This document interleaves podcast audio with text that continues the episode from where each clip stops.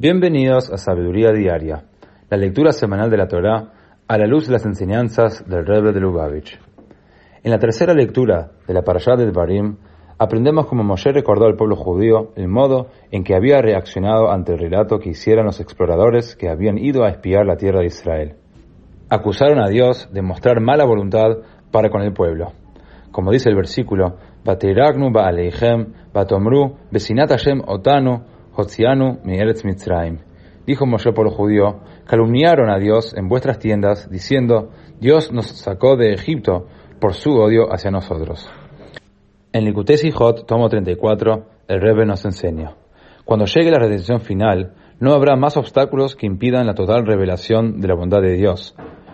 Mientras tanto, en algunas oportunidades, desafortunadamente, confundiremos el amor de Dios hacia nosotros con la crueldad.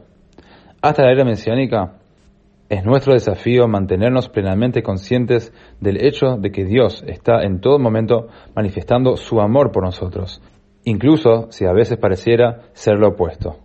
La conciencia de ese amor nos inspirará a actuar en reciprocidad y cumplir con su voluntad al máximo de nuestra capacidad, lo que a su vez eliminará el último impedimento que obstruye el camino hacia la redención final.